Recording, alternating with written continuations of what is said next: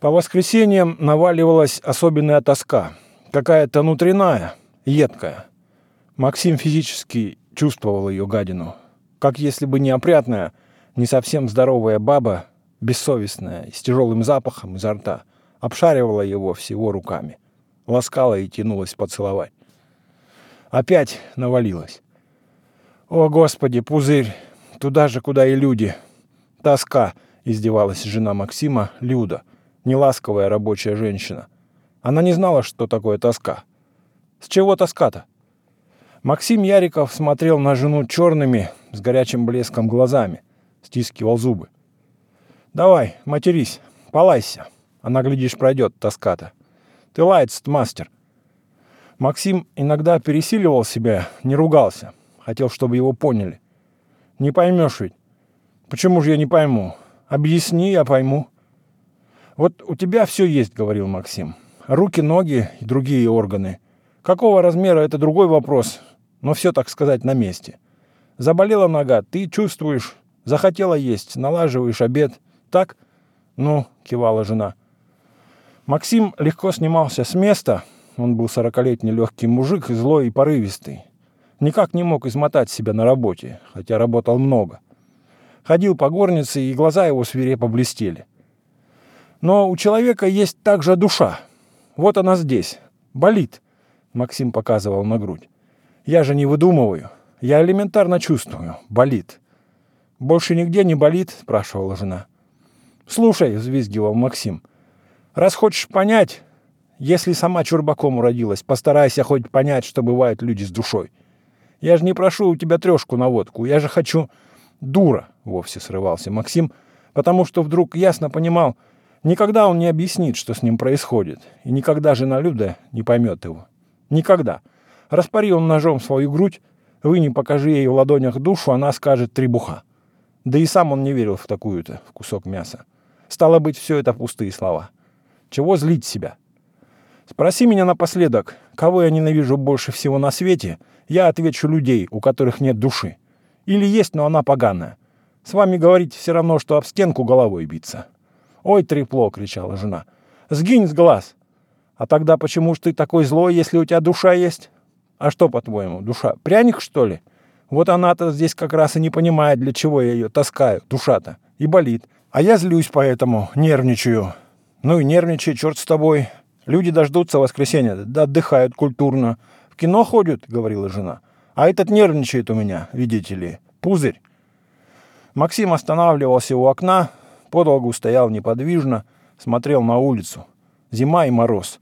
Село коптит в стылое ясное небо с серым дымом. Люди согреваются. Пройдет бабка с ведрами на коромысле. Даже за двойными рамами слышно, как скрипит под ее валенками тугой крепкий снег. Собака залает с дуру и замолкнет. Мороз. Люди по домам в тепле. Разговаривают, обед налаживают, обсуждают ближних. Есть выпивают, но и там веселого мало. Максим, когда тоскует, не философствует. Никого мысленно ни о чем не просит. Чувствует боль и злобу. И злость эту свою он никому не обращает. Не хочется никому по морде дать, и никого удавить не хочется. Ничего не хочется. Вот где сволочь-то, маята. И пластом недвижно лежать тоже не хочется. И водку пить не хочется, не хочется быть посмешищем, противно. Случалось, хотя выпивал. Пьяный начинал вдруг каяться в таких мерзких грехах, от которых и людям, и себе потом становилось нехорошо. Один раз пьян убился в милиции головой об стенку, на которой наклеены были всякие плакаты. Ревел. Оказывается, он и еще какой-то мужик, они вдвоем, изобрели мощный двигатель величиной со спичечную коробку. И чертежи передали американцам. Максим сознавал, что это гнусное предательство, что он, научный Власов, просил везти его под конвоем в Магадан, причем он хотел идти туда непременно босиком. «Зачем же чертежи-то передал?» – допытывался старшина. «И главное, кому?» Этого Максим не знал. Знал только, что это хуже Власова. И снова горько плакал. В одно такое мучительное воскресенье Максим стоял у окна и смотрел на дорогу. Опять было ясно и морозно, и дымились трубы. «Ну и что?» — сердито думал Максим. «Так же было 100 лет назад. Что нового? И всегда так будет. Вон парнишка идет, Ваньки Малафеева сын, а я помню самого Ваньку, когда он такой же ходил, и сам я такой же был. Потом у этих свои такие же будут, а у тех свои. И все. А зачем? Совсем тошно стало Максиму. Он вспомнил, что к Илье Лапшину приехал в гости родственник жены, а родственник тот поп. Самый натуральный поп. С волосами. У попа что-то такое было с легкими. Болел он. Приехал лечиться. А лечился он барсучьим салом. Барсуков ему Илья добывал. У попа было много денег, и они с Ильей часто пили спирт. Поп пил только спирт. Максим пошел к Лапшиным. Илюха с попом сидели как раз за столом, попивали спирт и беседовали. Илюха был уже на развязях, клевал носом и бубнил, что в то воскресенье, а не в это, а в то воскресенье он принесет сразу 12 барсуков. «Мне столько не надо», — говорил поп. «Мне надо 3 хороших, но жирных». «Я принесу 12, — бубнил Илюха, — а ты уж выбирай сам каких. Мое дело принести. А ты уж выбирай сам каких получше. Главное, чтоб ты оздоровел. А я их тебе приволоку 12 штук». Попу было скучно с Илюхой, и он обрадовался, когда Максим пришел. «Что?» — спросил он. «Душа болит», — сказал Максим. «Я пришел узнать, у верующих душа болит или нет. Спирту хочешь?» — спросил поп. «Ты только не подумай, что я пришел специально выпить», — сказал Максим. «Я могу, конечно, но я не для того пришел. Мне интересно знать одно. Болит у тебя когда-нибудь душа или нет?» Поп налил в стаканы спирт, придвинул Максиму 1 стакан и графин с водой. «Разбавляй по вкусу». Поп был крупный 60-летний мужчина, широкий в плечах, с огромными руками. Даже не верилось, что у него что-то там с легкими. И глаза у попа ясные и умные. Смотрит он пристально, даже нахально. Такому не кадилом махать, а от алиментов скрываться. Никакой он не благостный и не постный. Не ему бы, ни с таким рылом горести и печали человеческие, живые трепетные нити распутывать. Однако Максим сразу это почувствовал. С попом будет очень интересно. «Душа болит?» — спросил поп. «Болит», — кивнул Максим. «Так». Поп выпил и промокнул губы крахмальной скатертью, уголочком. «Начнем подъезжать издалека. Слушай внимательно, не перебивай». Поп откинулся на спинку стула, погладил бороду и с удовольствием заговорил. «Как только появился род человеческий, так появилось зло. Как появилось зло, так появилось желание с ним бороться. Со злом, то есть. Появилось добро. Значит, добро появилось только тогда, когда появилось зло. Другими словами, есть зло, есть добро. Нет зла, нет добра. Понимаешь меня?» «Ну», — кивнул Максим. «Не понужай, ибо не запрек еще». Поп, видно, обожал порассуждать вот так вот. Странно, далеко и безответственно. «Что такое Христос? Это воплощенное добро, призванное уничтожить зло на земле. 2000 лет он присутствует среди людей как идея. Борется со злом». Илюха заснул за столом. 2000 лет именем Христа уничтожается на земле зло, но конца этой войне не предвидится. Не кури, пожалуйста. Иди, отойди вон к отдушине. И там смоли». Максим погасил о подошву цигарку и с интересом продолжал слушать. «Чего с легкими-то?» — поинтересовался для вежливости. «Болят», — кратко и неохотно пояснил поп. «Барсучатина помогает?» «Помогает». «Идем дальше, сын мой занюханный». «Ты что?» — удивился Максим. «Я просил меня не перебивать. Я насчет легких спросил». «Ты спросил, от чего болит душа. Я доходчиво рисую тебе картину мироздания, чтоб душа твоя обрела покой. Внимательно слушай и постигай. Итак, идея Христа возникла из желания победить зло. Иначе зачем? Представь себе, победило добро, победил Христос. Но тогда зачем он нужен? Надобность в нем отпадает. Значит, это не есть нечто вечное, неприходящее, а есть временное средство, как диктатура пролетариата. Я же хочу верить в вечность, в вечную огромную силу и в вечный порядок, который будет». «В коммунизм, что ли?» — спросил Максим. «Что коммунизм?» «В коммунизм веришь?» «Мне не положено». «Опять ты перебиваешь», — разругался поп. «Все, больше не буду. Только ты это, понятнее маленько говори и не торопись», — сказал Максим. «Я говорю ясно. Хочу верить в вечное добро, в вечную справедливость, в вечную высшую силу, которая все это затеяла на земле. Я хочу познать эту силу и хочу надеяться, что сила эта победит. Иначе для чего все, а? Где такая сила?» Поп вопросительно посмотрел на Максима. «Есть она?» Максим пожал плечами. «Не знаю». «Я тоже не знаю», — сказал поп. «Вот те раз», — удивился Максим. «Да вот тебе 2, — сказал поп. — Я такой силы не знаю. Возможно, что мне, человеку, не дано ее и знать, и познать, и до конца осмыслить. В таком случае я отказываюсь понимать свое пребывание здесь на земле. Вот это как раз я и чувствую. И ты со своей больной душой пришел точно по адресу. У меня тоже болит душа. Только ты пришел за готовеньким ответом, а я сам пытаюсь дочерпаться до дна. Но это океан, и стаканами нам его не вычерпать. И когда мы глотаем вот эту гадость... Поп выпил спирт, промокнул скатертью губы. Когда мы пьем это, мы черпаем из океана в надежде достичь дна. Но стаканами, сын мой, этого не добиться. Круг замкнулся, мы обречены. «Ты прости меня», — сказал Максим. «Можно я одно замечание сделаю?» «Валяй», — сказал поп. «Ты какой-то интересный поп. Разве такие бывают?» «Я человек», — сказал поп. «И ничто человеческое мне не чуждо». Так сказал один знаменитый безбожник, и сказал он очень верно. Несколько самонадеянно, правда, ибо при жизни никто его за Бога и не почитал. «Значит, если я тебя правильно понял, Бога нет?» – спросил Максим. «Я сказал нет», – кивнул поп. «А теперь я скажу да. Есть. Налей-ка мне, сын мой, спирту, разбавь стакан на 25% водой и подай мне.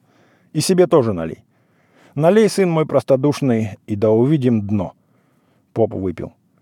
«Теперь я скажу, что Бог есть», — продолжил он. «Имя ему жизнь. В этого Бога я верую. Это суровый и могучий Бог. Он предлагает добро и зло вместе. Это, собственно, и есть рай. Чего мы решили, что добро должно победить зло? Зачем? Мне же интересно, например, понять, что ты пришел ко мне не истину выяснять, а спирт пить. И сидишь тут, напрягаешь глаза, делаешь вид, что тебе интересно слушать». Максим пошевелился на стуле. «Не менее интересно понять мне, что все-таки не спирт тебе нужен, а истина. И уж совсем интересно, наконец, установить, что же верно. Душа тебя привела сюда или спирт. Видишь, я работаю башкой, вместо того, чтобы просто пожалеть тебя, сиротиночку мелкую. Поэтому, в соответствии с этим моим богом, я говорю, душа болит? Хорошо. Это хорошо. Ты хоть зашевелишься, ядрена мать, а то бы тебя с печки не стащить с равновесием-то душевным. Живи, сын мой, плачь и приплясывай. Не бойся, что будешь языком сковородки лизать на том свете, потому что ты уже здесь, на этом, получишь сполна. И рай, и ад». Поп говорил громко, лицо его пылало, он вспотел. «Ты пришел узнать, во что верить. Ты правильно догадался, у верующих душа не болит. Но во что верить? Верь в жизнь. Чем все это кончится, не знаю. Куда все устремилось, тоже не знаю. Но мне крайне интересно бежать со всеми вместе. А если удастся, то и обогнать других. Зло? Ну, зло. Если мне кто-нибудь в этом великолепном соревновании сделает бяку в виде подножки, я поднимусь и дам в рыло. Никаких подставь правую. Дам в рыло и баста». «А если у него кулак здоровей?» – спросил Максим. «Значит, такая моя доля. За ним бежать», – сказал поп.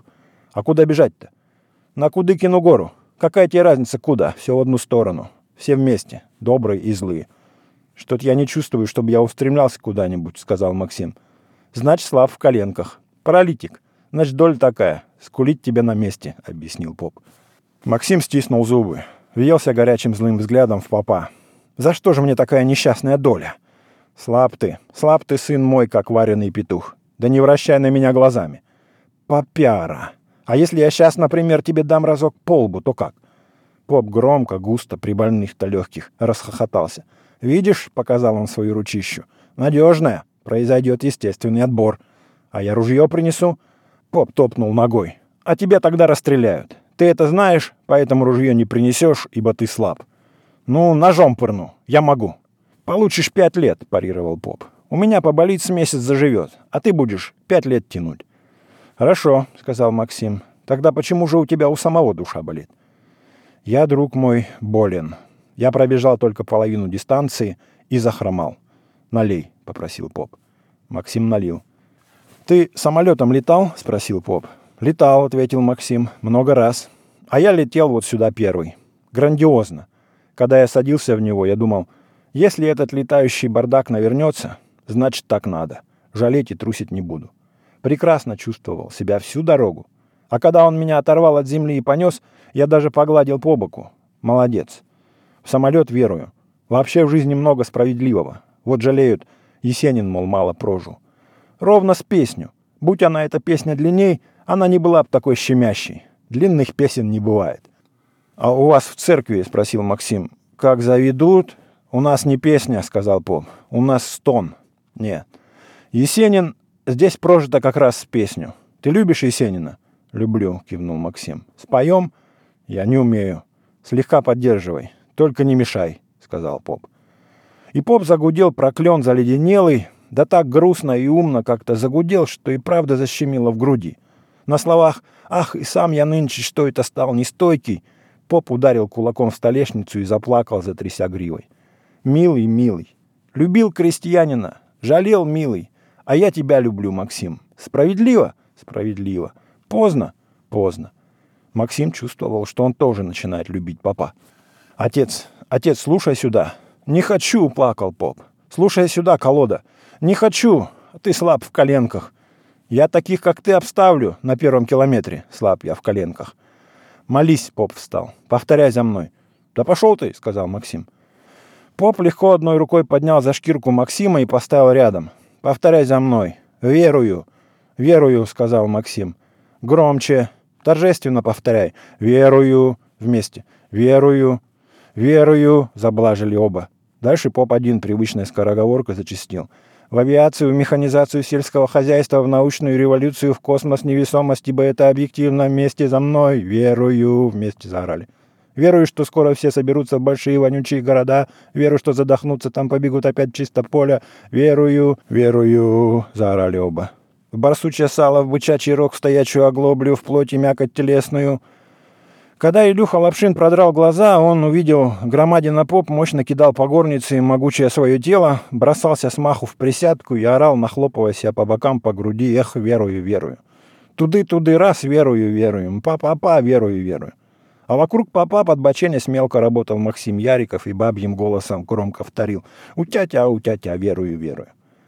«За мной!» — восклицал поп. «Верую!» — кричал Максим. Он пристраивался в затылок попу, и они, приплясывая, молча совершали круг по избе. Потом поп опять бросался в присядку, как в прорубь, распахивая руки. Половицы гнулись. «Эх, верую, верую!» «Все оглобельки наять, верую, верую! А где шесть, там и шерсть, верую, верую!» Оба, поп и Максим, плясали с какой-то злостью, с таким остервенением, что не казалось и странным, что они пляшут. Тут или плясать, или ушивать на груди рубаху и плакать, скрипя зубами. Илюха посмотрел на них и пристроился плясать тоже. Но он только время от времени тоненько кричал: «Их, а!» Он не знал слов. Рубаха на попе, на спине взмокла. Под рубахой могуче шевелились бугры мышц. Он, видно, не знал раньше усталости вовсе, и болезнь не успела еще перекусить тугие его жилы. Да их, наверное, не так легко перекусить. Раньше он всех барсуков слопает. А надо будет, если ему посоветуют, попросит принести волка пожирнее. Он так просто не уйдет. «За мной!» — опять велел поп. И трое во главе с яростным раскаленным попом пошли, приплясывая кругом. Потом поп, как большой тяжелый зверь, прыгнул на середину круга, прогнув половицы. На столе задребезжали тарелки и стаканы. «Эх, верую, верую!»